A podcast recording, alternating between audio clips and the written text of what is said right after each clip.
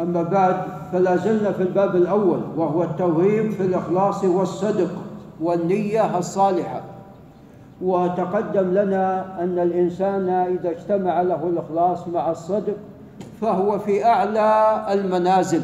نسأل الله عز وجل من فضله. ولذا يقول ربنا عز وجل في محكم التنزيل ومن يطع الله والرسول فأولئك مع الذين أنعم الله عليهم من النبيين والصديقين. من النبيين وماذا؟ والصديقين والشهداء والصالحين. وحسن أولئك رفيقا. إذا الصديقين بعد من؟ بعد النبيين. إذا الصديقين بعد النبيين.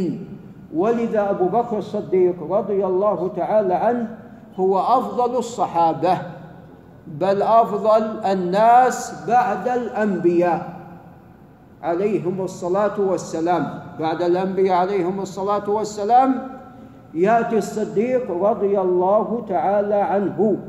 ولذا قال بكر بن عبد الله المزني وهو من التابعين رحمه الله تعالى قال لم يسبق أبو بكر الصديق الناس بكثرة صلاة ولا صيام. ولكن بشيء وقر في قلبه وهو الصدق.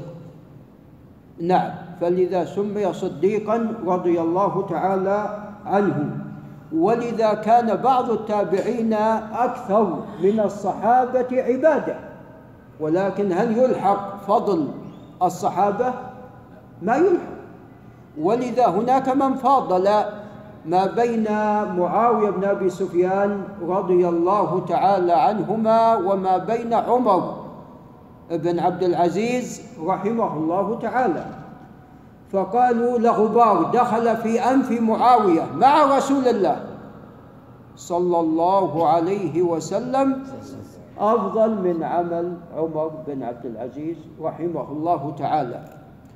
فلا شك أن فضل الصحبة لا يلحقها فضل ممن أتى من بعد الصحابة رضي الله تعالى عنهم. وتقدم لنا حديث عبد الله بن عمر رضي الله تعالى عنهما وقد قال المصنف ورواه ابن حبان في صحيحه من حديث أبي هريرة. وقد جاء أيضا وجدته أيضا جاء عن جمع من الصحابة سوى أبي هريرة. فجاء عن عبد الله بن أبي أوفى وأنس بن مالك والنعمان بن بشير. خرج هذه الأحاديث أبو القاسم الطبراني في كتابه الدعاء. ساق هذه الأحاديث.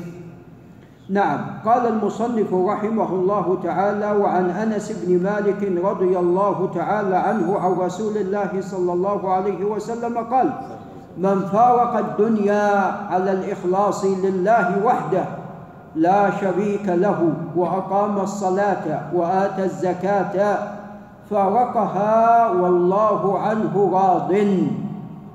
طبعا هذا الحديث لا يصح. المعنى صحيح ولكنه لا يصح.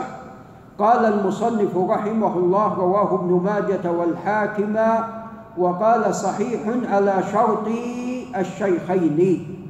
هل يعتبر ب يا أبا عبد الله هل يعتبر بتصحيح الحاكم؟ شيخ وائل. هل يعتبر بتصحيح الحاكم؟ والله أنتم تفيدون أحسن الله إليك. والله الحاكم عنده تساهل رحمه الله تعالى وهذا من تساهله لأن الحديث قد جاء من رواية أبي جعفر الرازي عن الربيع بن أنس البكري وأبو جعفر الرازي هذا لا يحتج به ترى كل شيء محفوظ. الدين محفوظ. الدين محفوظ. لا يمكن لأحد من الناس أن يغير الدين أو أن يبدل هذا الدين. هذا الدين محفوظ بحفظ الله سبحانه وتعالى. فأبو جعفر الرازي لا يحتج به وأما الربيع بن أنس البكري فهو صدوق. نعم. ثم قال المصنف وعن أبي فراس رجل من أسلم. من أسلم يعني أسلم الأنصار. نعم قد يظن برايد أن أسلم شمر لا هذا أسلم الأنصار. قال نادى رجل فقال يا رسول الله ما الإيمان؟ قال الإخلاص. عبر عن الإيمان بالإخلاص لأن إذا كان الإنسان مخلصا فلا شك أنه ماذا؟ أنه مؤمن. وفي لفظ آخر قال قال رسول الله صلى الله عليه وسلم سلوني عما شئتم. فنادى رجل يا رسول الله ما الإسلام؟ قال إقام الصلاة وإيتاء الزكاة. قال فما الإيمان؟ قال الإخلاص. قال فما اليقين؟ قال التصديق. رواه البيهقي وهو مرسل.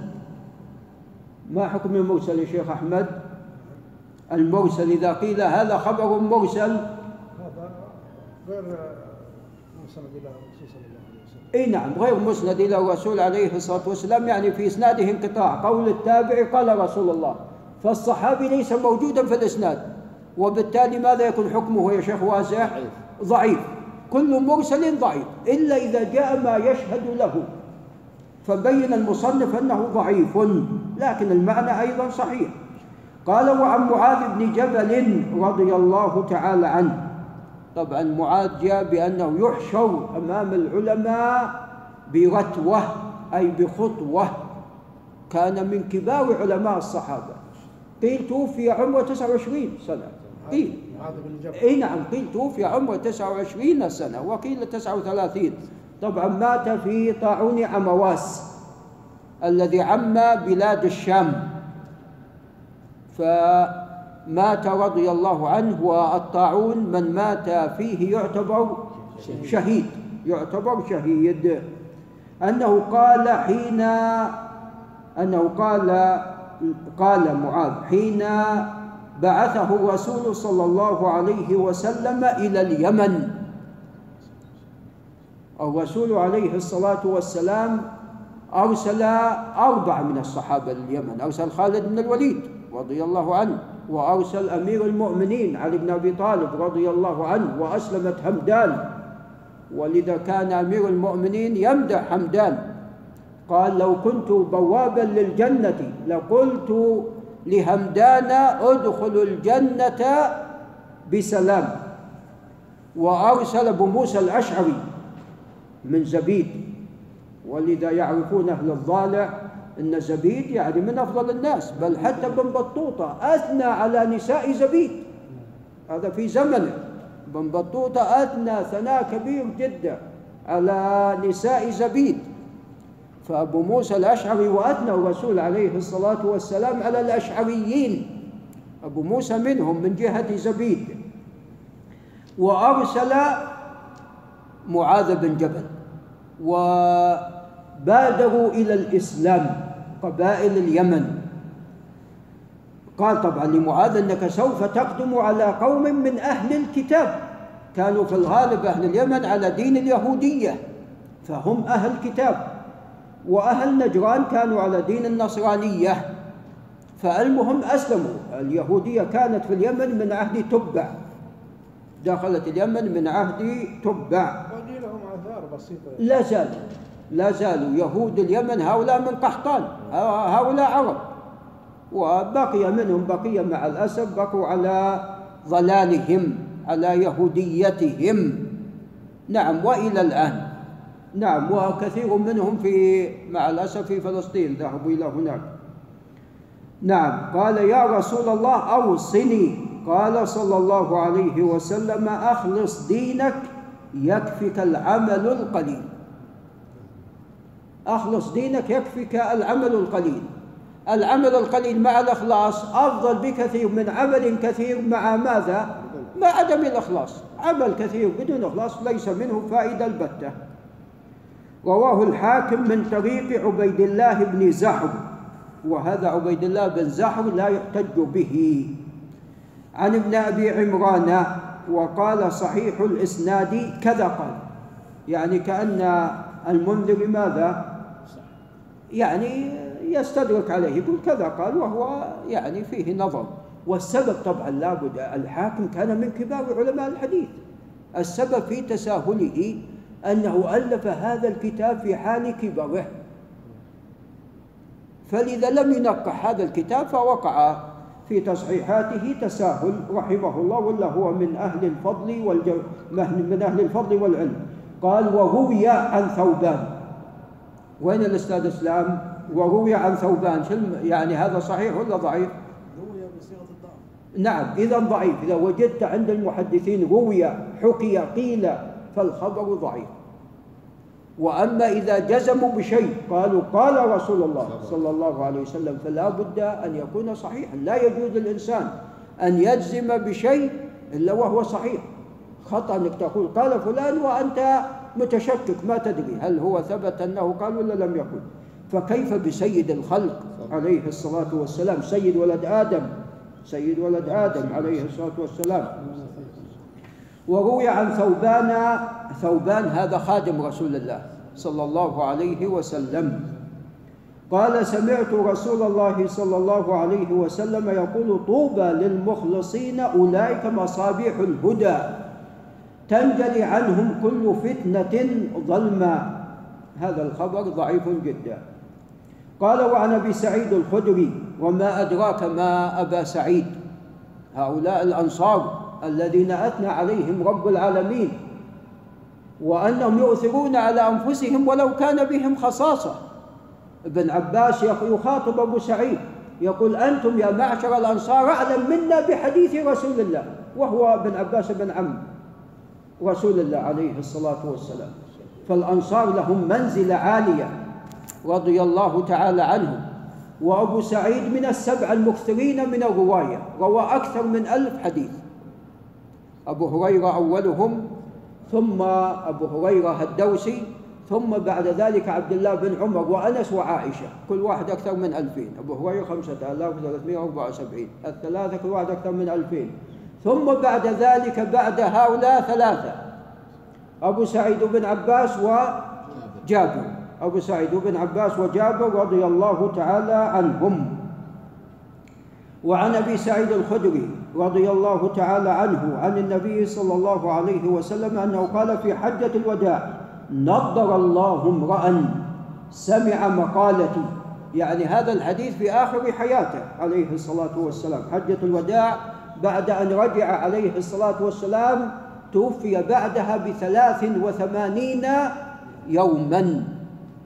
نضر الله امرأ سمع مقالتي فوعاها فرب حامل فقه ليس بفقيه.